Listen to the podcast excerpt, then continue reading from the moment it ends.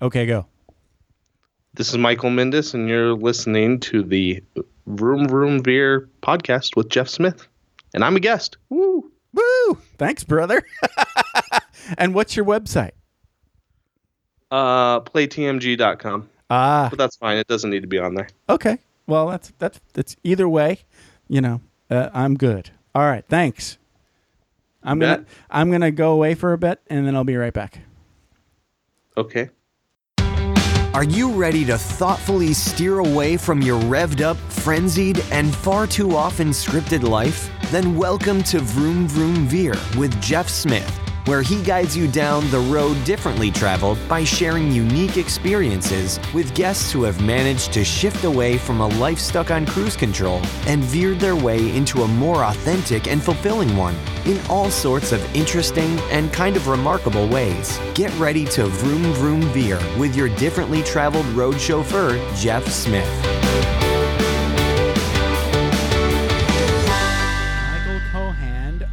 Otherwise known as Mukunda. Thank you so much for being on Vroom Vroom Veer, and welcome to the show. How's it going? Dude, I'm super excited to be here. How are you doing? I'm doing well, a little sleepy, but I'm waking up as we go. You know, I put in that word "dude" just for you since you're a West Coast kind of guy, so I had to throw in that surfer ter- Very, talk. thank you. Thank you, dude. and you are as well. So you grew up around here. No, no, I grew Oh. up East Coast, Okay. and my family lives West Coast in terms of my dad, my stepmom, my Oh, gotcha. cousins, and my aunts and uncles. They all so my, they all immigrated. they all immigrated, and my East Coast preppy, snobby, Northeast liberal elitist mind has to look down upon you by saying the word "dude." Dude. I, I love the way the show has started already. Okay, so before we get too deep off the uh, the, the the deep end, too far off the deep end, uh, Yeah. let's talk a little bit about uh, you and your website. So again, you are Michael Cohen, uh, aka Mukunda, and your website is yourwellnessyogi.com. So let's talk a little bit about um, what you have going on at your website and in your in your business. So I'm a full-time professional yoga teacher and a full-time professional life coach and health coach. Okay. My one client kind of termed the uh, used the term to describe what I do as a coach, and she says I'm a psycho spiritual life coach that utilizes modern coaching and psychology in a combination with traditional yoga teaching and philosophy to create a spiritual, life oriented, mindful living type of training and coaching. Wow. I like it. Sounds very So- holistic. It is very. I'm a. I'm. I am probably the most con- straight edge, holistic person you will ever come across. Meaning, I am down with the woo woo. I'm a Reiki healer. I'm a yoga teacher. I meditate. I am into holistic living, essential oils, natural living. But I can relate all this to someone who comes from a typical conservative, normal, traditional background without going into the deep end of the esoteric, you know, Sure. spiritual new age philosophy and just talking about living mindfully in a way that doesn't make sense for the average person. No, I get it. I get it. Yeah, I I'm with you because I did uh, I did my my weekend Reiki class. It was awesome. You're level one attunement. yes. Yeah, it was it was it was the best. So I uh, I don't know if you know this, but I went to uh, massage school. I did not know that. No, it, and it was amazing. so I met a lot of people that did Reiki, and uh, one of the guys uh, was sort of like one of these dudes that you meet and you think, "Oh my god, that that dude's like my twin or something." He's your doppelganger. he was a little bit, yeah. We kind of looked alike, and we started calling each other twin, and we we always said the other person was the evil one. Uh, so he was my my my Reiki master. So uh, so I did Reiki for a while, and I was uh, I'm totally on board with the with the whole woo woo scene. You know, so and you kind of have to drink the Kool Aid on that stuff if you want to be in it. You know, that was my take anyway. Uh, and you know, I'm still okay with all of it, but I, I know what you mean. Uh, as soon as you get into certain aspects of anything with air quotes woo woo, some people just shut right down, right? Yeah, Sometimes. I mean, and I don't blame them from shutting down Right, because you get a lot of the you get a lot of like Eastern religion and theology and philosophy goes very deep into this subconscious understanding of how the mind and body are connected to the soul. Right. And as Americans, we typically don't like to go that deep into something that kind of challenges our understanding of how the world is set up, but we Right. want an understanding of Eastern philosophy and religion, and we want to utilize it in our life. And then we get a little bit better in terms of how we live our lifestyle. And so we want to experience and share this knowledge, but we don't want to change as a person to understand this knowledge. So we give very surface level understandings of like Reiki or being mindful or having a, you know, spiritual practice and understanding our, you know, samskars, which is our subconscious thought patterns. But we do it in a way that's not intelligent, that comes off very woo woo, where there's an actual deeper understanding of it. And then people that come at it from an intellectual standpoint, like corporate executives and athletes and people that just have nine to five jobs and they want to understand this way of living, they interact with somebody that is very earthbound and talks about it in a way of energy and, you know, co- cosmic connection. And it just does not resonate with people and it does more harm than good. Whereas people on the path of light and goodness, we need to take our teachings and understanding and not try to teach them from our place, but rather take the teachings and teach them from their place. Yes, yeah, right. Exactly. Meet them where they are. Right. So it doesn't come off yes. woo-woo. doesn't come off weird. Yeah, most of my right, right. No, I get it because like, and I've I've met uh, lots of folks that understand that whole pitch that you just said. You know, the whole idea is you know encapsulated in, you know, meet them where they are. You know, they're not coming coming at it from oh I want to go take a, uh want to go to India and sit in an ashram for six months. That's not Right. where they're at. Right. right. okay. Right. So so this has been fun, and let's keep doing this. But this is vroom vroom veer, so we have to veer off and talk about uh, your life in terms of vrooming and veering. So what uh, what were you like as uh, in childhood? Did you have a nice childhood, or and where did you grow up? I had, I would have to say, I had a classic American uh, Generation X childhood. Oh, like too. the last, yeah, like the last age of innocence. I feel like my generation or our generations, because since you're my age, what are you like 40, 35, 45? I'm 47. You're 47. I know So I'm a little old for Gen X. Right. Well, thank you. You look good. You look good. You look healthy. I, I'm trying. I need to stop the snacking. Yeah, exactly. So Yeah. we grew up in that last era of like pre-internet, pre, you know, Facebook, social media. So, you know, I grew up playing you know outdoors with my friends like you know nothing was controlled. We didn't have bike helmets. We just ran around in the woods. We played with fireworks. We watched Yeah. saturday morning cartoons. Yeah. We beat each other up you know we got cuts and bruises and broke our arms and skinned our knees Yes. and uh, you know we woke up on saturdays and our parents were like see you for the day and we ran around came home for lunch you know and then went back out and ran around until we had to come back home at the end of the day yeah.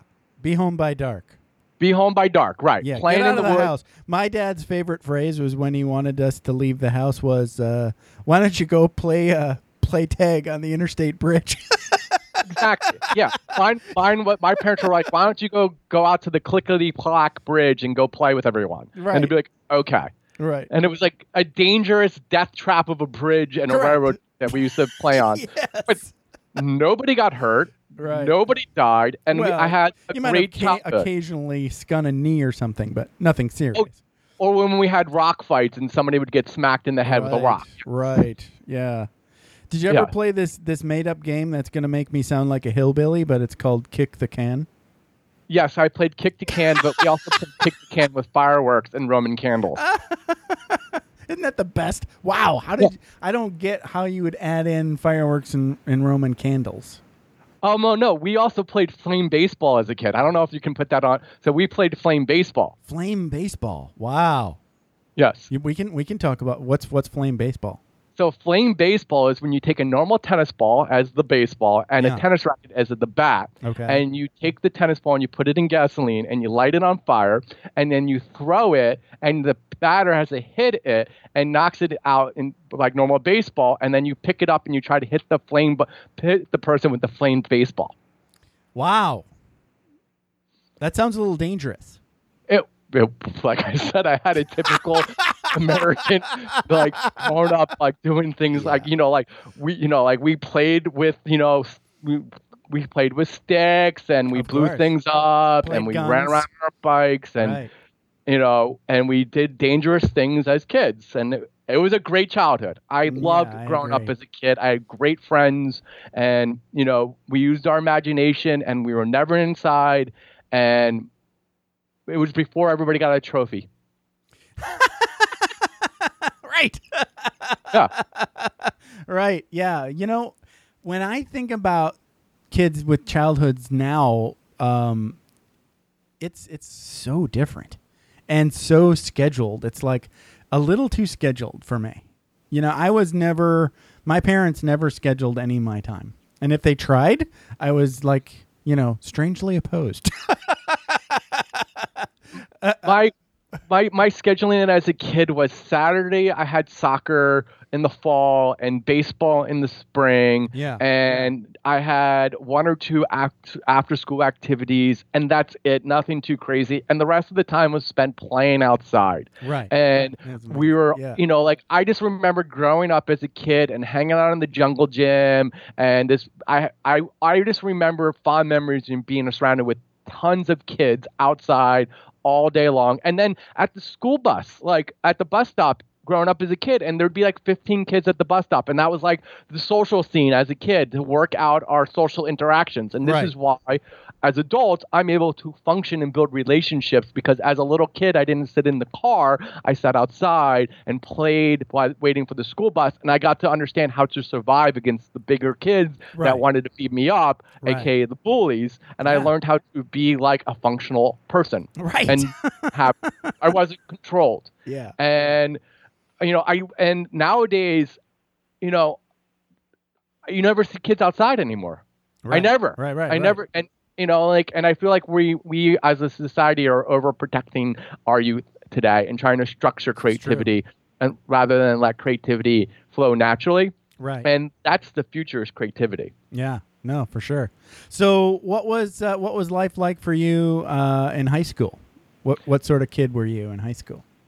uh, i would have to say i was the token nerd amongst the cool popular kids Oh, wow, that's an interesting niche I've never heard before. Okay. Yeah, I mean, I, I was kind of a nerdy dork. I was a little socially awkward. Right. I had a, I have attention deficit hyperactive disorder, so I'm a little hyper and a little hyperactive. I'm not so much anymore because I take CBD oil and other supplements to uh, keep my ADHD under control. Right. But in high school, I took Ritalin, and I was Ah, a hyper right. kid.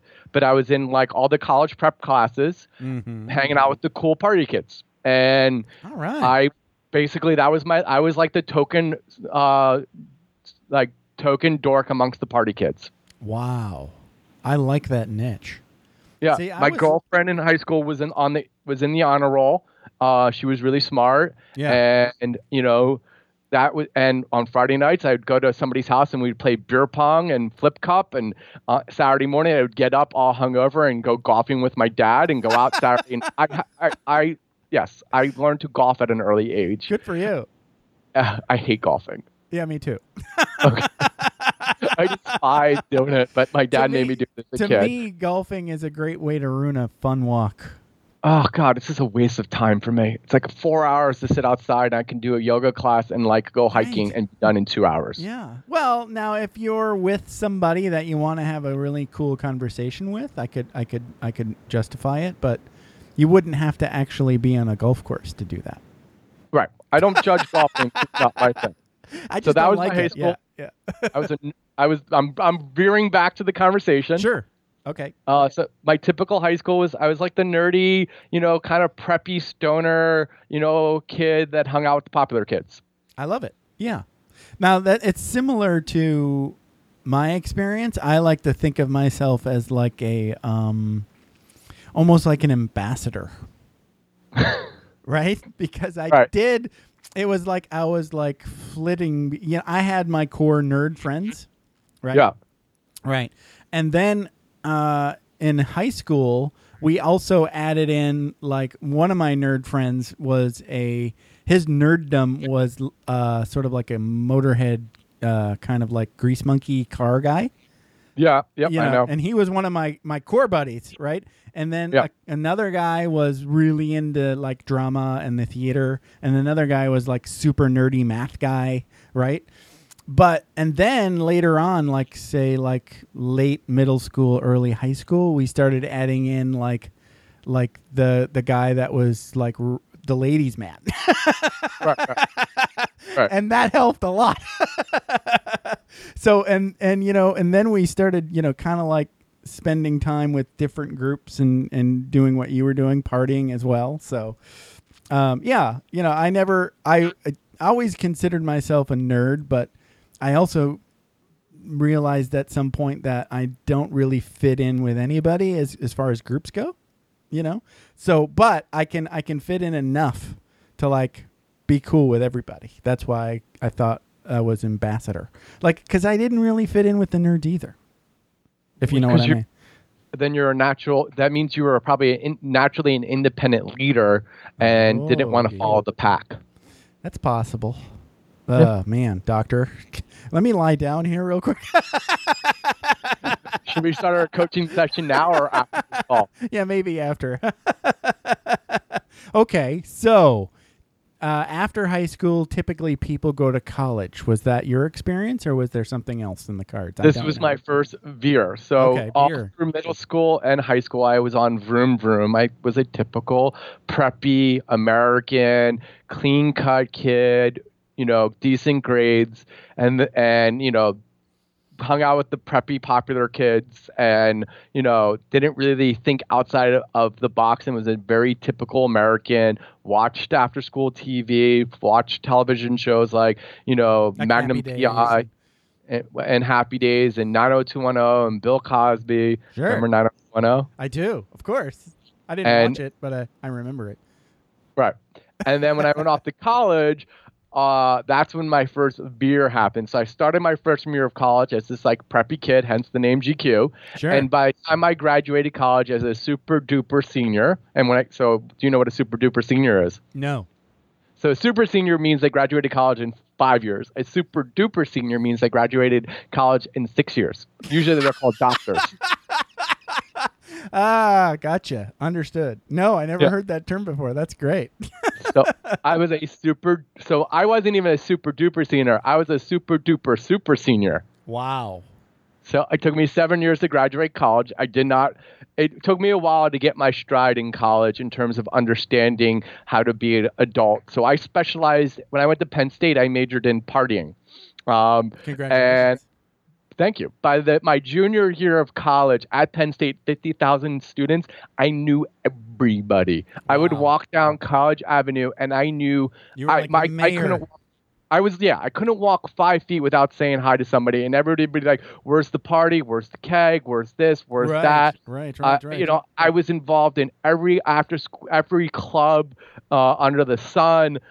I never went to class, and I just I, and I I but my life changed. Like I like I read. I it was the first time I read books like Jack Kerouac on the Road and The mm-hmm. Celestine Prophecy, and I devoured all of Kurt, Kurt Vonnegut. Kurt Vonnegut's books and went to my first Grateful Dead concert and followed Phish and read all these esoteric Eastern religion spiritual books. And that was my first real veer into trying to figure out who I really was as a person in college.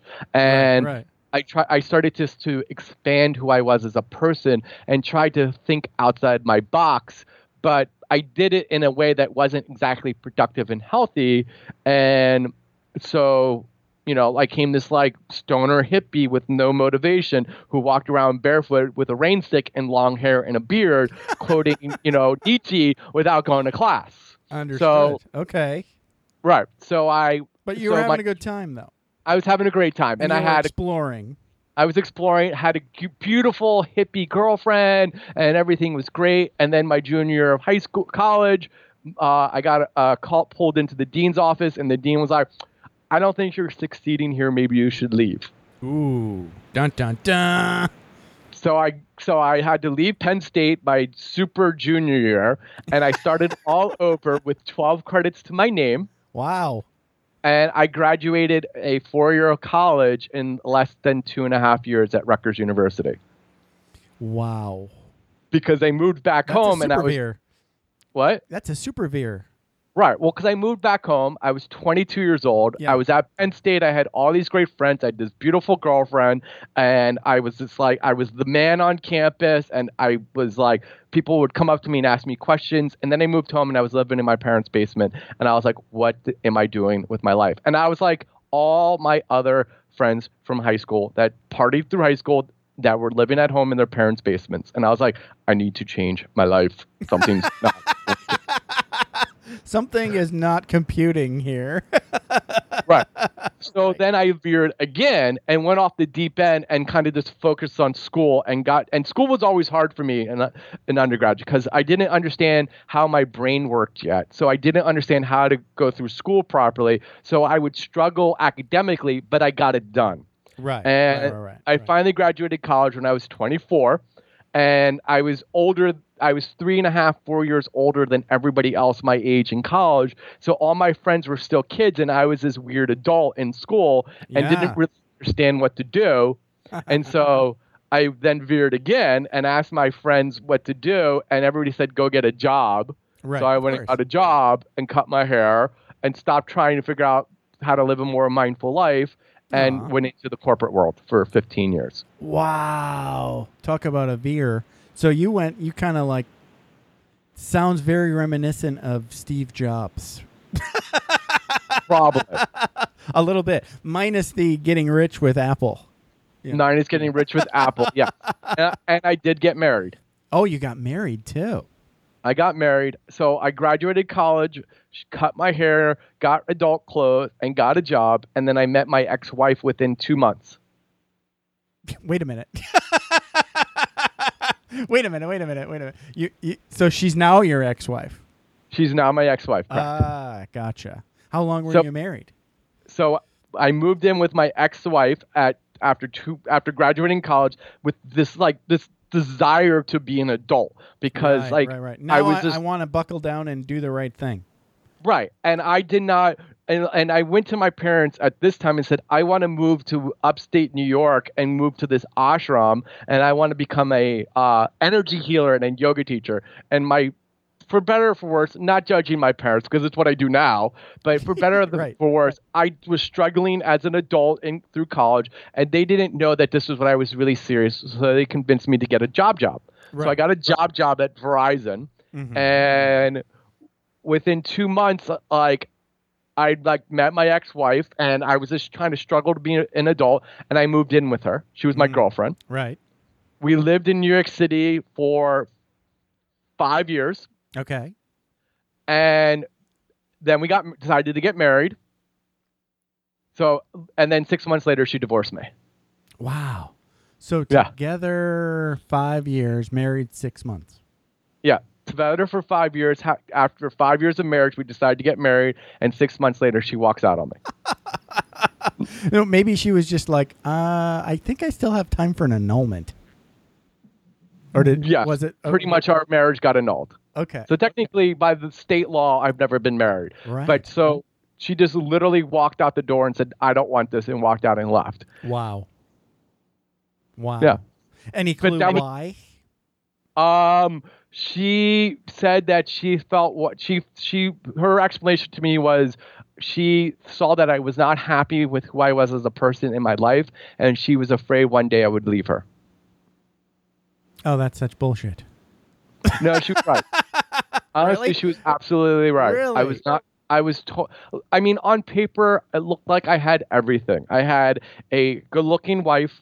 I had a nice job. I had a brownstone apartment in Brooklyn. I Right. had I had an office in New York City. I was making over six figures. On paper, I looked like I had my life. I looked like I was. I should have you been looked happy. like you were winning. right. Right. You were just winning the wrong game. I was winning for me, not for Right. everybody. Right, right, me, right. You weren't Right. winning the game you wanted to play.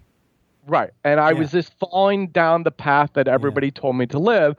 But there was a part of me that always kind of said, I'm not supposed to be doing this. And there was a part of me that said, I'm meant to do something else with my life. And that seed was planted when I was 14, though.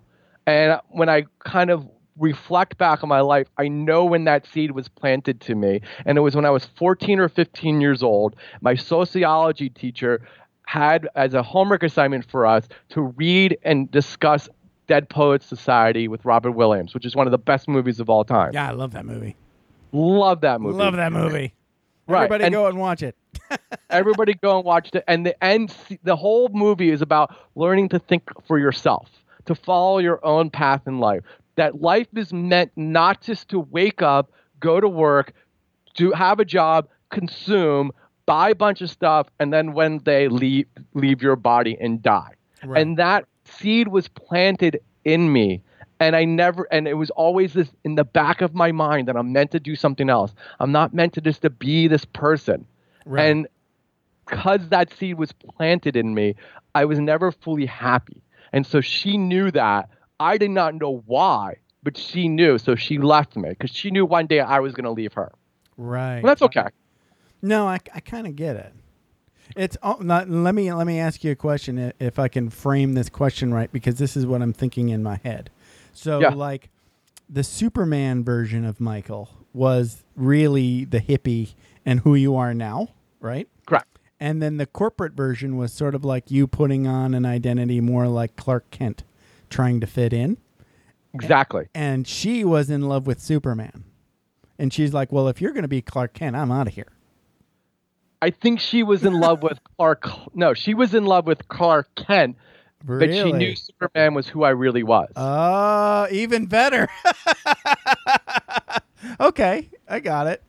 Wow. So she didn't want Superman. She wanted Clark Kent for reals. she wanted Clark Kent for reals, and I was Superman, and she knew that because every once in a while I would do something, and our I would like sign up for like a tantric yoga class, or I would like Mm. I would go and meditate like randomly, and I would try to do all these things that I do now, and Yeah. she would see them, and she knew that's where I wanted to be. Right. Wow. And so she Yeah, she like was like, "You're gonna leave me one day, so I'm gonna leave you." wow. Okay. Well, you got to respect that. Yeah. and truth be known, it was the best thing that ever happened to me. At first, and this is what people don't realize, when you go through hardship, if it's it's there for a reason to grow. Oh, that for sure. Yeah. right, we all have pain and we all have suffering. Well, excuse me, we all have pain, we don't all suffer. Right. And so the pain of my ex-wife leaving me, I was suffering instead of looking at it as a way to kind of look at my life. And so I went nuts. I mm. had I was making over 6 plus figures a year living in New York City pre-economic collapse with like some expense money and like you know no cares in the world and I partied like you can not possibly believe. Like think like a lesser version of Wolf of Wall Street for your listeners, not that extreme, Right. but something along that lines is Right. what I did for about a year and a half. Mm, gotcha. You were just And- going crazy with sex, drugs, and rock and roll. Yes, all of the above. Gotcha. until my best friend pulled me aside, and I love her to death. This is another one of my best friends pulled me aside, and the reason why I say my best friend is my I consider people my best friends that these are people that have the courage to give me feedback to make me a better person. Right. That they don't just like ignore my str- uh, struggles or areas that I need to improve. They're able to pull me aside and do it compassionately and say, "Here's something we noticed about you that you need to you should work on and improve." And those are my best friends, and I call them change friends. And these are the people that make me a better person. Mm, right. A lot of times you have to pay those people. so you're really lucky and blessed if you have them in your life for free. I, I, I search those people out. I, yes. I no, I constantly- agree. Right. Yeah. I constantly look for change friends. I, as you know, and I- constantly always am in that process because my natural personality is um if I'm what's called a I'm on on the Enneagram scale, I'm what's called a three, a performer or an achiever. And if anybody ever it's a good personality kind of uh, test that I recommend anybody taking. And you just can Google Enneagram worldwide, and there's a free test. And it basically there's nine different personality traits, uh, and I'm what's called a three. And so my need is always to achieve or to grow as a person. Ah. Okay. Wow. So. Change people are great for me because I'm always needing to change and grow, which Right, is right. why vroom, vroom veer is great for me because I'm always able to vroom vroom and veer. right right yeah i think the idea for me is almost like um being comfortable in the veer i think is where i'm getting at because it's almost like you know transition is is such a natural part of of life and Mhm. you know if if if we're not awake and aware energized healthy then we're going to miss so much Would you like me to segue here into a little esoteric Eastern philosophy on the concept of change? Sure, let's. What's veer? Let's Okay. veer. What's veer? So We can compare We- notes.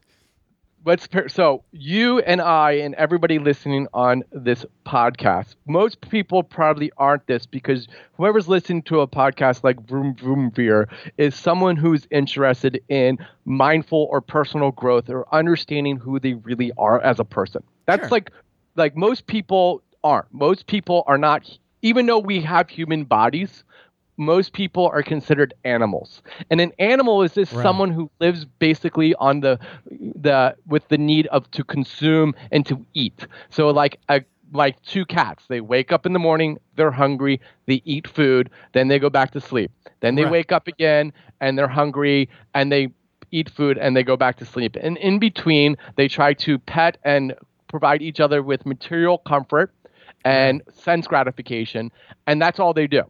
Right. That's good And- enough. What? That's good enough for them.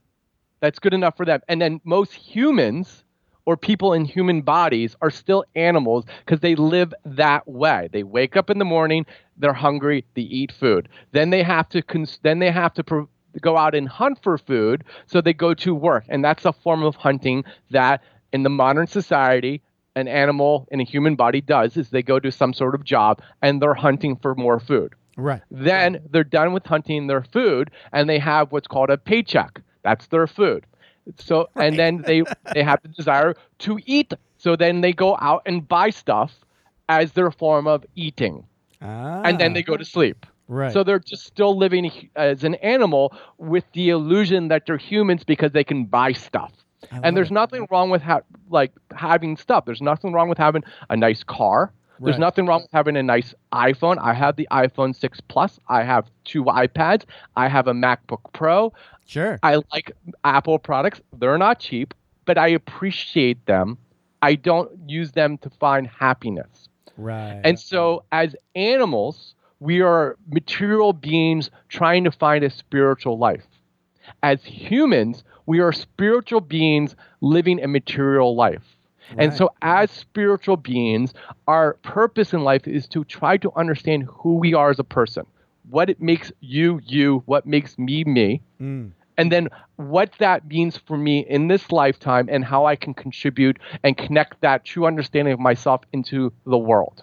I love it. And that understanding comes from the understanding that we, everything in life is temporary. So true. You are not the same person you were 10 years ago. You didn't have the same body you had 10 years ago. You don't think the same way you had 10 years ago. Have you ever read any uh, Eckhart Tolle? Yes, I have. So I think I don't remember which book I was reading. It was either Power of Now or New Earth because those are the only two I read. well, one of those, Right. right. He kept drilling in this this story, this metaphor about how uh, you are not the story of you. Yeah. You remember this this metaphor story that he used? Yes. and and I was driving one day, right? And it, it all just sort of like does that. It's sort of like when your subconscious brings this little note up to you and it's on a sticky, and then you read it and you're like, ye, ye, ye- that story that that you know it's Jeff Smith and he grew up in Michigan and then he moved and blah blah blah and he was in the Air Force. All of that, that's not you. right? That narrative is temporary. It, never was you. It was always just this story that you thought was you. Right? You know what I'm saying? This is really profound. You know, it wasn't like I'm reading it in a book and I'm going, oh, okay, right, right, right. No, it was like, holy shit. it was a holy shit moment, you know, like of, uh, well, what the hell am I? Right? So that's, that was like a, it was a new question. It wasn't so much of a, who am I? That almost became a little less important. To me, the new question was, what the hell am I? and that, you know, just led to, you know, more inquiry and meditation and pondering. And, you know, I have some interesting answers, but, you know, I know they're pretty much not right. But anyway, I Well, digress. No, no, no worries. What Eckhart Tolle is trying to explain to you there is he's going into this experiment, this explanation that you are not your narrative, Correct. meaning you like well i can use i'll use me as an example for your audience Okay. i have attention deficit hyperactive disorder and Right. i'm dyslexic Right. when i was in second grade my second grade yoga my second grade homeroom teacher said i was stupid oh, wow. Lovely. her exact words to me were you are stupid wow. Lovely. my sophomore year history teacher said i would never graduate high school Lovely. This is a, you said sophomore year? Wow. sophomore year of high school, my history teacher said I would never graduate high school because I was dyslexic. I had ADHD, so I was a spazzy person. right. You know, I had trouble. I could not sit still, Mhm. and I, you know, so she said I would never graduate high school.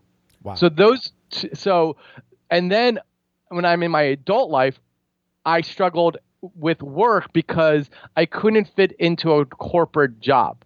So that narrative started in my second grade with somebody telling me I'm stupid. Then the narrative continued into high school. Then I struggled to graduate college. So there's three narratives that say that I am not smart and I am not going to be successful in life right. and that narrative i could i can identify with. And i can say oh yes i'm not smart. I can never do anything. My second grade teacher said i was dumb. My sophomore year teacher said i was dumb. I'm struggling. I struggled through college. I'm going to be a failure in life and what eckhart tolle is saying is you are not your narrative meaning you can define your narrative any way you want and you can True. believe what people are telling you that you're this way or you can choose to follow a different path by looking inside and saying, No, I'm something else. I am a thought leader. I am a spiritual being. I am an agent for change. I am a product of goodness, and I can do whatever I want in life if I work hard at it. Right. Right. And that's Eckhart Tolle's telling right there. You're not your narrative. Right. It was a, it was amazing. You know, it's like one of those moments where it's almost like this relief, right? Because if you're not that story, then you're not your baggage either. That was It's that was my big takeaway, right? It's like, oh, I don't have to worry about all that. Like like when you realized that you weren't all those things that people said about you, weren't you a little relieved that y- you could choose to believe that or not, right? And you go, "Oh, hey, they're not right." I am I didn't I'm think- not stupid.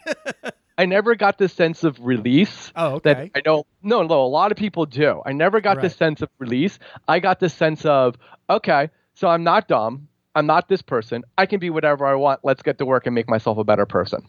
right.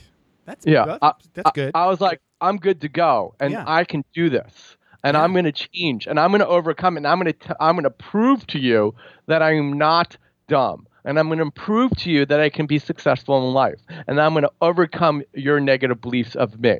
I love it. Okay. I'm going to change the narrative. So now you changed your narratives. How how you said you ended up working that corporate job for 15 years? I had I started working in corporate America when I was 24. I left my corporate job when I was 26, and I failed miserably at first when I left corporate America. Okay. So what So- happened? Well, I le- so I I was practice. I took my first yoga class when I was in college, Okay. and so I've been I was dabbling and practicing yoga since I was 24.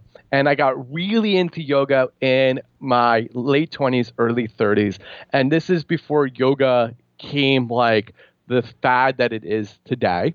Right. And so uh, all the yoga celebrities and all the famous yoga teachers that people know, they were my yoga teachers before they became famous. I just took their classes because I lived in New York City. Ah, so- okay. right. Gotcha. So because I lived in New York City, before Deepak Chopra came Deepak Chopra, he had meditation classes that anybody can walk in and take. oh wow. Holy cow. He just yeah. taught, you know, open meditation classes at his center before Deepak Chopra went on Oprah. And, you know, got Oprah right. Right, before he got Oprah So, and I practiced with all these big yoga teachers. And so when I left my job and I had a really nice yoga practice and I studied yoga religiously for about 10 years. So I knew I can quote the Yoga Sutras and I knew all the yoga poses and I can do a handstand in the middle of the room and I can, you know, and I know how to breathe and meditate and I'm this yoga god Right. Cool. that I thought I was going to just hit the ground running and be this massively successful person. And I went from having up making $150,000 and quit my job and fell on my face and failed. wow. I had to move back home and live with my mom. Wow. I went from making $150,000 a year and being used to living off of $150,000 a year to being paid $15 for a yoga class. Yeah. You have to hustle a lot. I went through my entire savings in a year oh my goodness. Yeah. and I was broke. And at 36 years old, I found myself living at home, cleaning yoga mats, making $8 an hour, trying to become a yoga teacher and failing. Yikes. Greatest thing that ever happened to me. Best veer ever. Best experience ever was moving home and starting over again. Wow. It, it, what it what did it feel like in the in the moment? You had to go through some. horrible. Yeah, there you go. I was I I mean I was I was I was just like every day was terrible and I kept just hitting my head against the wall and I kept being like it's all going to work out. Abundance surrounds me. I just need to put it out there. But I didn't have the skill sets to build a brand as a yoga teacher. I didn't have the skill sets or understanding of how to build a relationship as a yoga teacher with yoga studios so they'd want to hire me. I didn't understand what it meant to like build relationships with people for clients or if somebody wanted to pay me $160 an hour to do an hour private yoga class with them. I didn't understand any of that stuff. Right. Right. so I I you know I was just like I'm 36 years old. I'm cleaning yoga mats making eight dollars an hour. All these beautiful women don't want anything to do with me. They think I'm a clown. They think I'm a joke. They don't think I you know like I went from having this corporate job to like being like a total idiot living at home you know this miserable eating crappy food. But I pivoted I veered Yeah. I I How I did you looked get out of mirror. it? I, I looked in the mirror and I said, "This is not me. I'm I'm I'm not this guy living in my parents' basement. I'm not this guy. I can change the narrative. I've done this before. Hmm. Get to work." Yeah. So what was the first step? Well, one of the things I realized is is you know the saying that Jim Rohn made famous, you're the average of the five people you surround yourself Yes, with. Yes, so true. Yes. So you I looked at who I was five right, I really successful people. would you I did I over talked over you. I apologize. Can you say? You had to go find five successful people that you wanted to be like, right? So this is what like I that, yeah. realized. Okay. I, I I realized that the people, the yoga teachers I was surrounding myself with were the same like me. They all complained about making how they couldn't make any money as a yoga teacher. They Mhm. all gossiped about other yoga teachers that were successful. They all lived this unhealthy, negative lifestyle. And I was like, oh my God, I'm just like them. Right. Right. Right. Right. And I stopped associating with yoga teachers. And I and I said, you know what? I'm going to be careful who I spend my time with. And you know who became my friends? Who? Podcasts. they became the people I associated That's myself. That's great. That's awesome. Yay. So I- Yay yeah. podcast. podcast. I started I started listening to shows like yours, and I started saying, and I went, and then I started saying when I heard something, I would say, "Oh, my friend Jeff said this," and I would identify with the people that I listened to their shows as my friends. Perfect. And I And and, so. I started I started to listen to how they lived Yeah. and how they uh, how they develop and the habits that they did. And I started going, and I didn't do it all at once. And this is where people don't understand how self help works. They think, oh, if they're going to read a book and everything's going to change. Right. Or they're going to listen to a podcast and they think all the answers are going to be in one show. Right. And they don't realize that you have to, that changing lifestyle and habits is a continuous, constant effort. Right. And you only are able to maybe, if you read an entire 400 page book, you maybe retain 10 pages of that information. Right, right. No, and and the, and what you said to begin with is is it's not so much like uh, flipping a switch and you're done. It's more of like building systems to daily do it again. That's called a practice, basically. It's called, yeah, right. Yeah, exactly. day, you, have to, every you have to you have to practice uh, being a good human, basically. Yeah, well, what Yeah. people don't realize, like, you is, you know, in Ayurvedic yoga, there's an expression: "You are what you see." I like to add to that as "You are what you see and what you hear." Mm. Yeah. And so, and so, if you don't consciously pay attention to the images that you put in front of your your eyes in terms of food and what you see on TV, and you don't pay attention to what you hear, then whatever that you see and hear is what you become. And so you have to constantly r- listen to podcasts and books on how to build skills and habits to be a good human, as you said. Yeah. Yeah. And that's what I did. Yeah. And it's really hard in the beginning, but nobody told me to build a website. Uh, nobody said, "Oh, you want to be a successful yoga teacher? You need to have to have a website."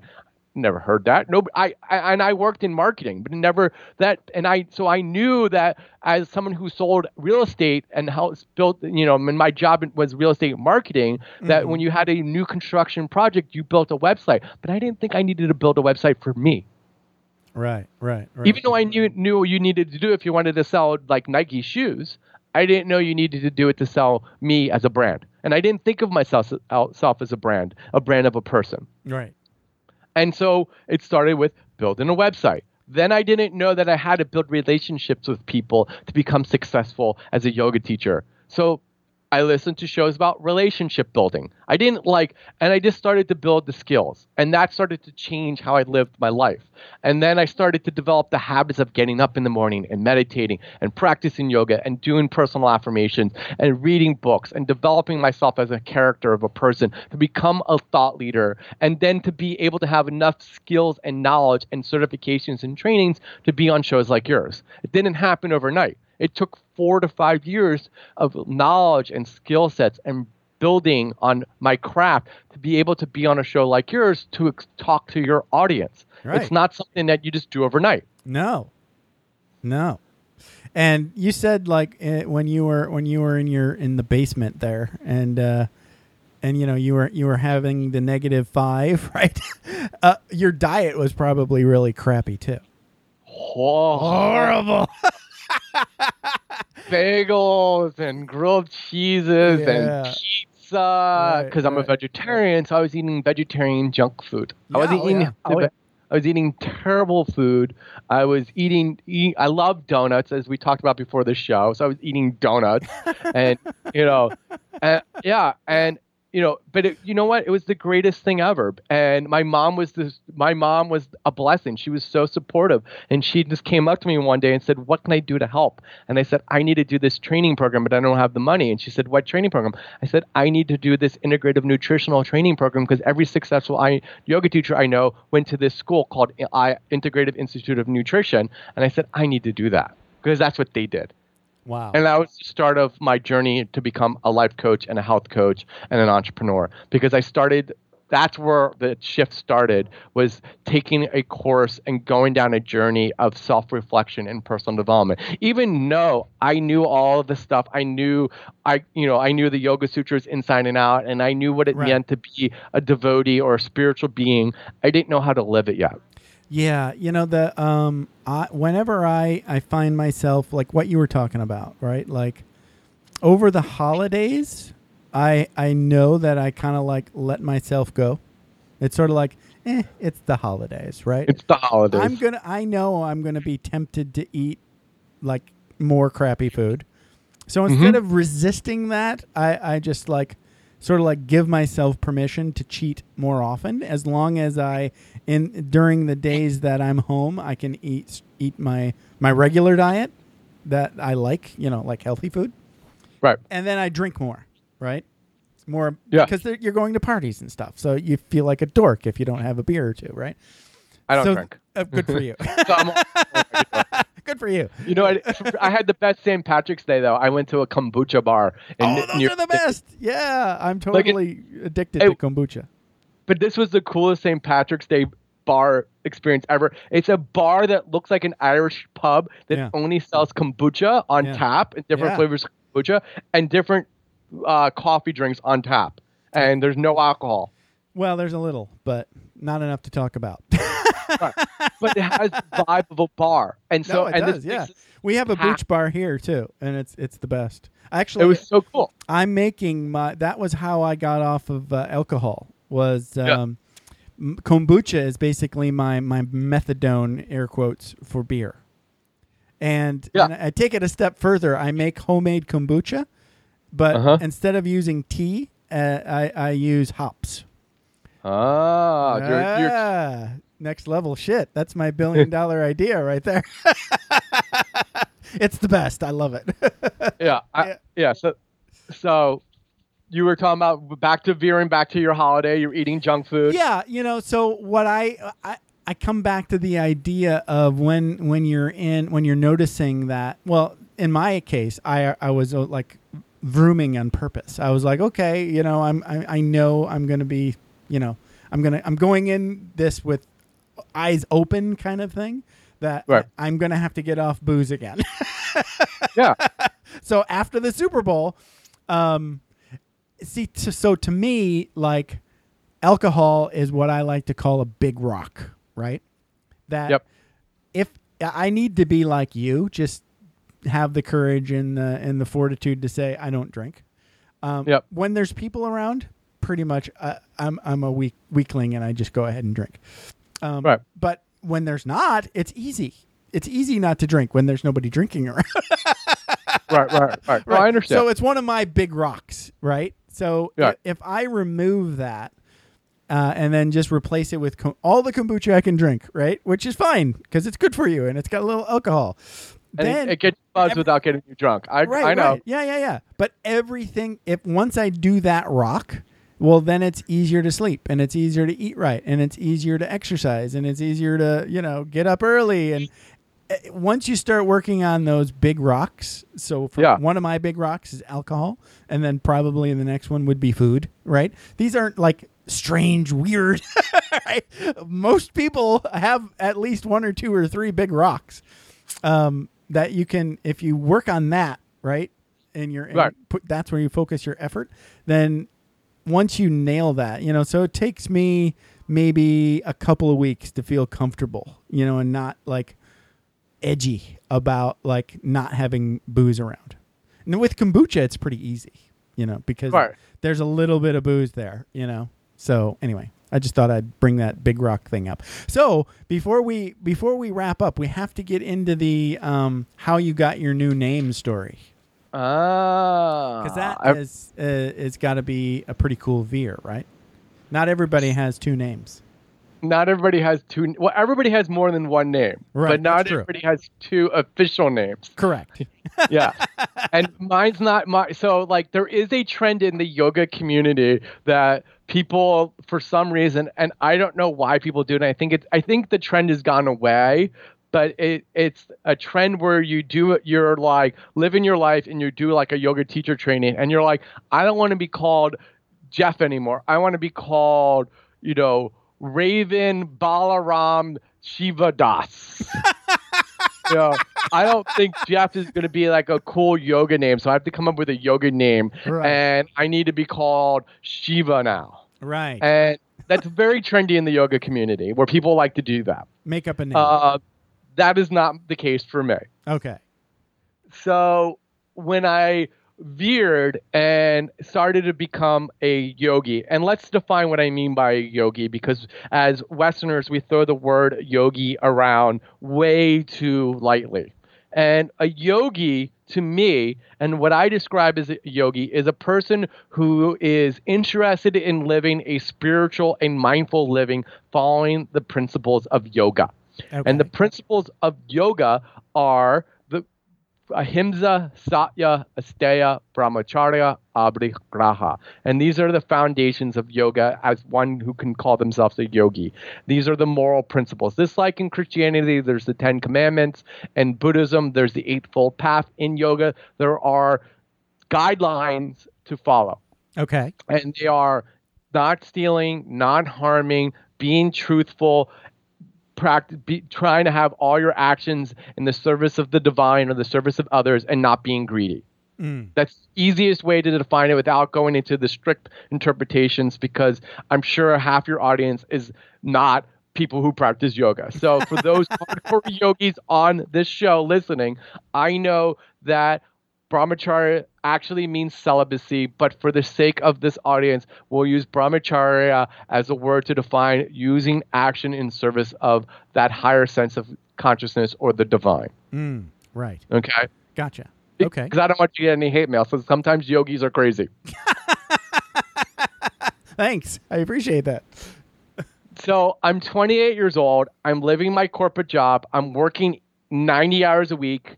I'm making really good money. My best friend comes up to me and tells me that I need to change. I'm going to have a heart attack. So I go see a therapist. The therapist prescribes yoga as a form of anger and coping and stress management for me. Okay. But I'm a workaholic. So the only yoga teacher, yo- only yoga studio that I can go to that has the time that I can go to at nine o'clock at night is Right. a yoga studio in New York City in Union Square called Jivamukti. Okay. And this is a very special yoga studio that takes yoga to a very serious place where the yogi teachers try to live that lifestyle of a yogi, that they are maintain a vegan vegetarian lifestyle, they meditate, they chant japa, they practice yoga, they just try to live more mindful. Right. And I would show up at these yoga studios and everybody would be like, What's your yoga is a spiritual practice? Yoga is a spiritual practice. And I'd be like, What the hell do you mean by yoga is a spiritual practice? It's a I'm doing workout." down dog and sweating my sweating here. What in God's name do you mean by yoga is a spiritual practice? Right. But me being an achiever has to know what they mean. Okay.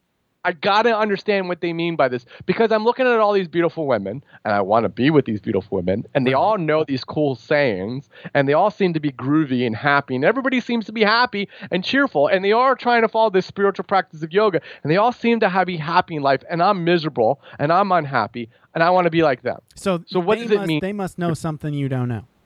and I need to figure it out. I'm determined to understand what they know. Roger. Okay. Got it. So I started going to different classes and workshops, and I met this really wonderful individual. His name is Joshua Greene, or also known as Yogeshwar, and he has been a yogi since the 60s. Wow. Yeah. And he is a philosopher of yoga, and he knows everybody in the yoga world. And he's this really nice, very unassuming, very humble guy. And I just start going to his class on Tuesdays, and I start just building a relationship with this guy. And he just comes my friend and my mentor. And I'm practicing yoga, and it's probably like four years into yoga. And he pulls me aside one day and says, So, what do you think of yoga? And I start talking about how I'm trying to find this spiritual life and trying to be more holistic and trying to connect my practice to God, to the divine. And he's like, oh, okay. He's like, do you have a guru? And I'm like, no. He's like, would you like to have one? I'm like, yeah, sure, I guess. He's like, okay, so let's find you a teacher. Okay. And I'm like, okay, cool, whatever that means. right. So he starts introducing me to different teachers of spirituality and religion.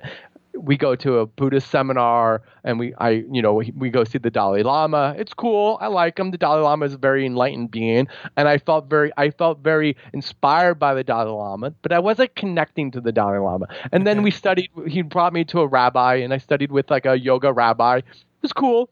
I, I liked it, but I didn't really connect. Right. And then one day he's like, I'm going to have this one individual over my house. He's uh, my god brother, and he's a very s- sweet man. Why don't you come? okay. I was like, okay, cool, sure. And I go and I meet this individual, and his name is His Holiness Radhanath Swami. Okay.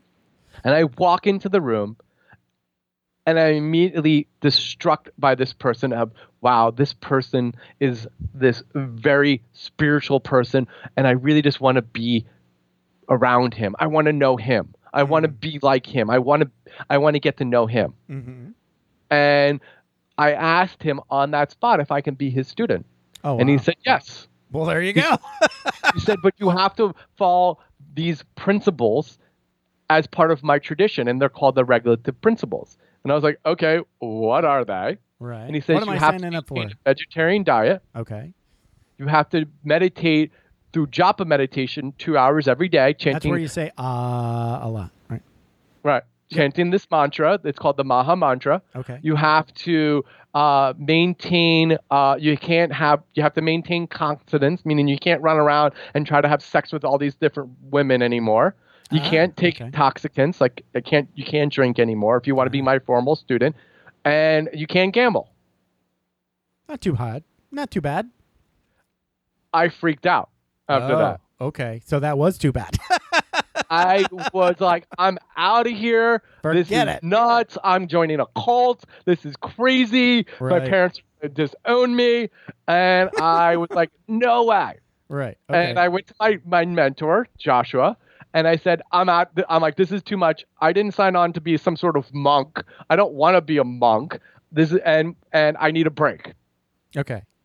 So I Natural like response. Totally Natural normal. response. Yes. I went to the bars. I tried to have, and I went surfing. I tried, I chased women, and then it was like in the middle of the summer, maybe like four or five years ago. I, you know, timeline's a little vague, and I'm in the bar with a yoga teacher friend of mine, and his name's Nick, and it's like two o'clock in the morning, and I'm just like talking, and I look at him, I said, and I, are we allowed to use, like, is this a, You uh, can say curse words. You can say F right. and you can drop an F bomb. You can say shit. I don't. I don't care. And I just look at my friend, and I'm at the bar, and I'm drinking, and we're in this cool bar in the East Village, and it's trendy, and there's all these good-looking women around, but I don't have a girlfriend, and no, nothing's meaningful, and I'm just, you know, ran, I'm having random six-month relationships, but nothing's deep, and I look at my friend, and I'm like, what the fuck are we doing? What the fuck are we talking about? Like, it's two o'clock in the morning, and what are, am I possibly talking to you about? And I'm like, there's this guy who's like super nice and super spiritual, and he's willing to take me on as his student. And I'm in this bar talking to you. Like, I love you. What the Why fuck am am I I- doing? What the fuck am I doing? And I just looked at him and said, I'll see you later, and walked out the bar. Walked out the bar. wow. Were you drunk? No, You weren't. Wow. no. I mean, I had a couple of beers, but you know, Not drunk. Drunk. You were a little drunk. Okay. You Right, were I went buzzed. Penn State, Okay. so like Yeah. a couple of beers didn't get me drunk. Gotcha. Uh, that's, that's an interesting bar epiphany. I like it. Yeah. Yeah. And and, and then next day I called my mentor and I was like, I'm, I'm in. in. I'm all in. Wow. And I spent three years just living this like very um strict, very re- Very monk-like. It sounds very monastic. Very monastic. Like I mean, I didn't like sh- I didn't move into the ashrams, but Mhm. I like Didn't woke up in the head. morning.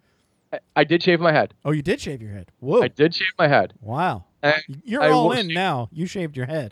I shaved my head, woke up in the morning, and I meditated, went to yoga, went to the temple, chanted my ra- japa rounds, then I went to work, came home, chanted my rounds, had went to like a program at night and went to bed. And I did that for years. And then after three years of following these regulative principles, I took what's called formal initiation, where I made the vows to follow these principles, these regulative principles. And that's how I got the name Mukunda Chandra. Wow. So you're still living this life just outside the monastery. I'm still living this life outside the monastery. I do struggle with a, uh, certain regulatory principles. I'm honest. I do my best, but you know, I'm not. when, once you get out of the environment because we're so much a product of our environment, like you were talking about. You know, so it's like it's a lot easier when you're in an isolation because Right. you don't have the temptation. That's why they Right. isolate. That's why we. That's why you isolate, and Right. that's why it's called monastic life. So, exactly. you know, I'm learning. I'm actually learning to date again after like living that monastic life for three years and like owning dating. I I had a girlfriend during that period, but she lived that that very ultra orthodox spiritual life, Mm. and so I wasn't, comp- you know. And then I got initiated. Then I moved home. Then I was building my business for three years. For six years, I lived this very like isolated life. And now I'm trying to, I'm learning to date again. And for me, dating is like somebody trying to explain the internet who's never seen the internet again. so like I'm learning to date right now, and and I'm not living I know this the like secret. I know the secret sauce. If you're online dating, it's Yeah. I'm joking. This is mostly a joke. Okay, so I'm not serious. But I, uh, Tim Ferriss put in his book, his latest book. I don't know if you're a fan or not, but uh, a buddy. Tim's of, a cool guy. Yeah, yeah. A buddy of his s- figured out uh, how to do uh, uh, get all the um, the the dates he wanted uh, Right. on those on those online dating apps by using shirtless photos with uh, animal draped around your neck. Yes, yes. They're like catnip. because the guy with the name Mukunda Chandra, who practices yoga and spends his time meditating and hiking in the woods, wants a woman attracted to a guy who walks around shirtless with a line over his uh, shoulders. Yes, Uh, you could have a kitty. could have a kitty cat. I know. Yeah, I yeah. bring it up only because I was so sad that it was so effective. I, I, but, that, it's, but that's it what makes you're putting, sense. It makes sense. it's Look- what you're putting out there. If that's Look, what the if that's the type of and he partner, likes, and he likes kitties. yeah, like go for it. Like m- I'm looking for a spiritual. So Right. my goal now that I've gone down this journey and I've veered, veered, vroom, vroom, veered, vroom, veered, vroom, vroom, vroom, veered. right. I'm trying to stay in vroom now and have uh, spiritual work, life, relationship integration that I'm learning to coexist with my spiritual life and my material life and looking for a, a woman to have that integration Wow. Amazing. and that's but that's the life that I've been working towards setting up and that did not happen overnight that was a 10 year journey so I as a yoga teacher now and as a life coach one of my favorite things I get all the time when I see other yoga teachers that they used to be my teachers and now they're colleagues and now I'm their teacher Right. they're like how'd you become successful as a yoga teacher how'd you become successful as a life coach Right. and they think it happened overnight they think i just came successful like i just did it in the last six months right. they don't realize that i spent 10 years working on this Right. No, I get it. Yeah.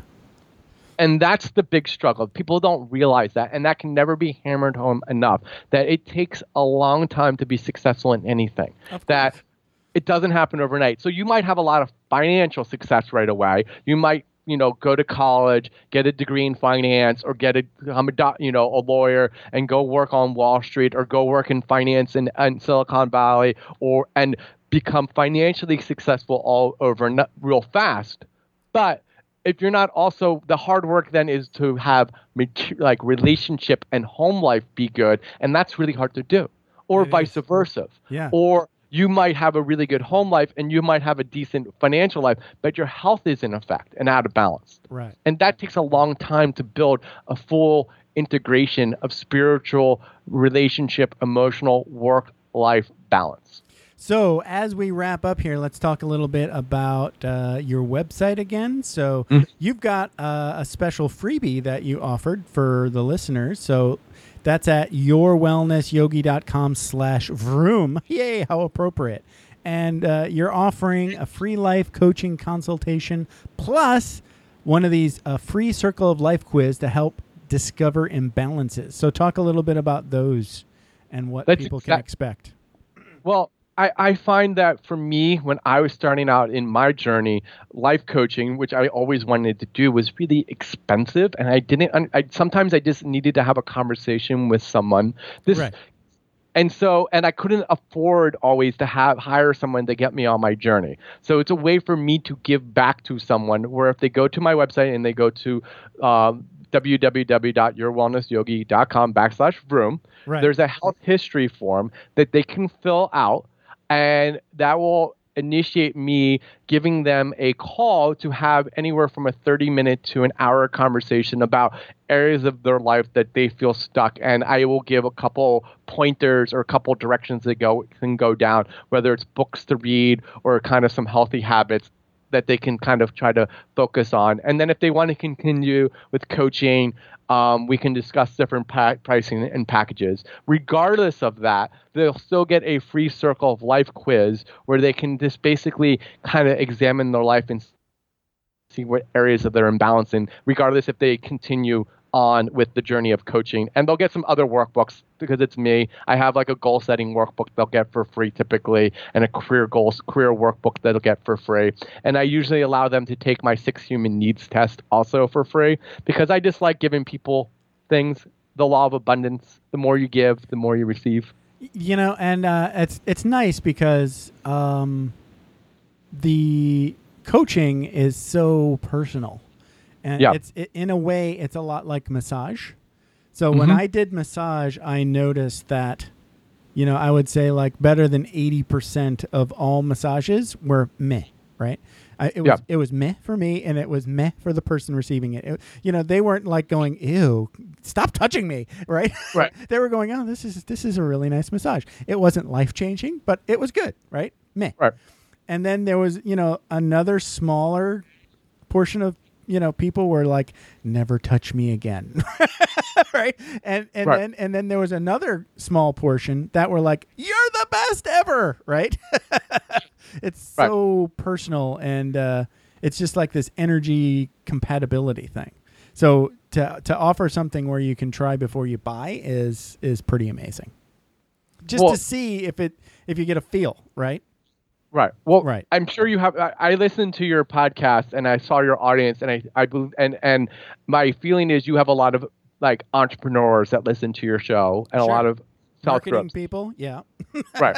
yes. and uh, and you know one of the, one of the things that people don't realize is they don't do things for free enough. They don't give away their services enough.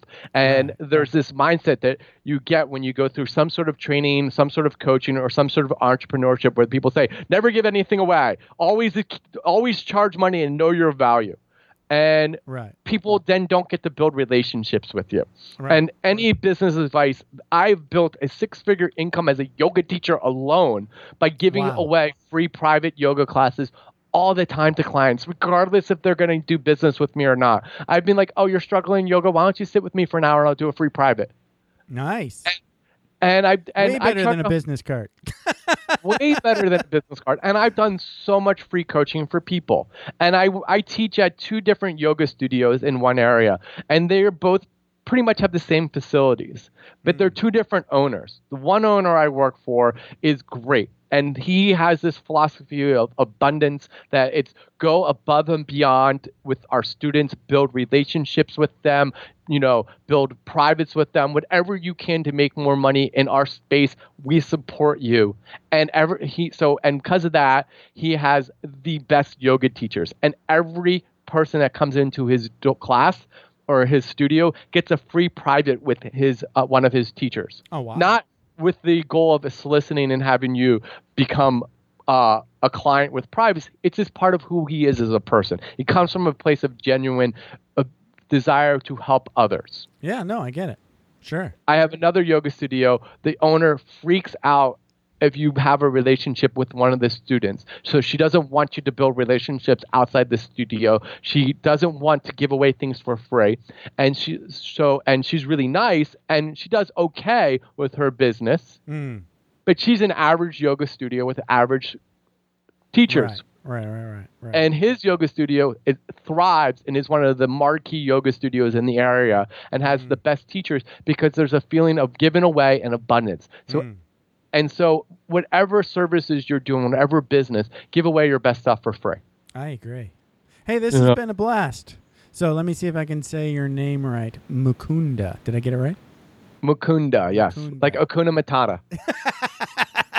AKA Michael Cohen. Thank you so much for being on Vroom Vroom Veer. This has been a blast. Jeff, dude, you are a cool guy. And if I can, when I come out to LA, if my family doesn't dominate my life, I will see if I can ever take you to get kombucha or we can get kombucha. Oh, yeah. You know, hopefully, well, you know, it might be LA, it might be Vegas. Big. All right, brother. Thank you. Yes, we'll Later, buddy. We'll definitely hit up a booch bar for sure. I'm down with the booch bar. By the way, whenever I go to Vegas, I'm the only guy in bed by nine. Me, I am. All right, brother. Have a good one. Later. Thanks for taking the time to ride along with us on another episode of Vroom Vroom Veer. For podcast info and show notes, be sure to head over to vvveer.com. That's triple V double dot com. Man, that's fun to say. And we'll catch up with you next time here on Vroom Vroom Veer.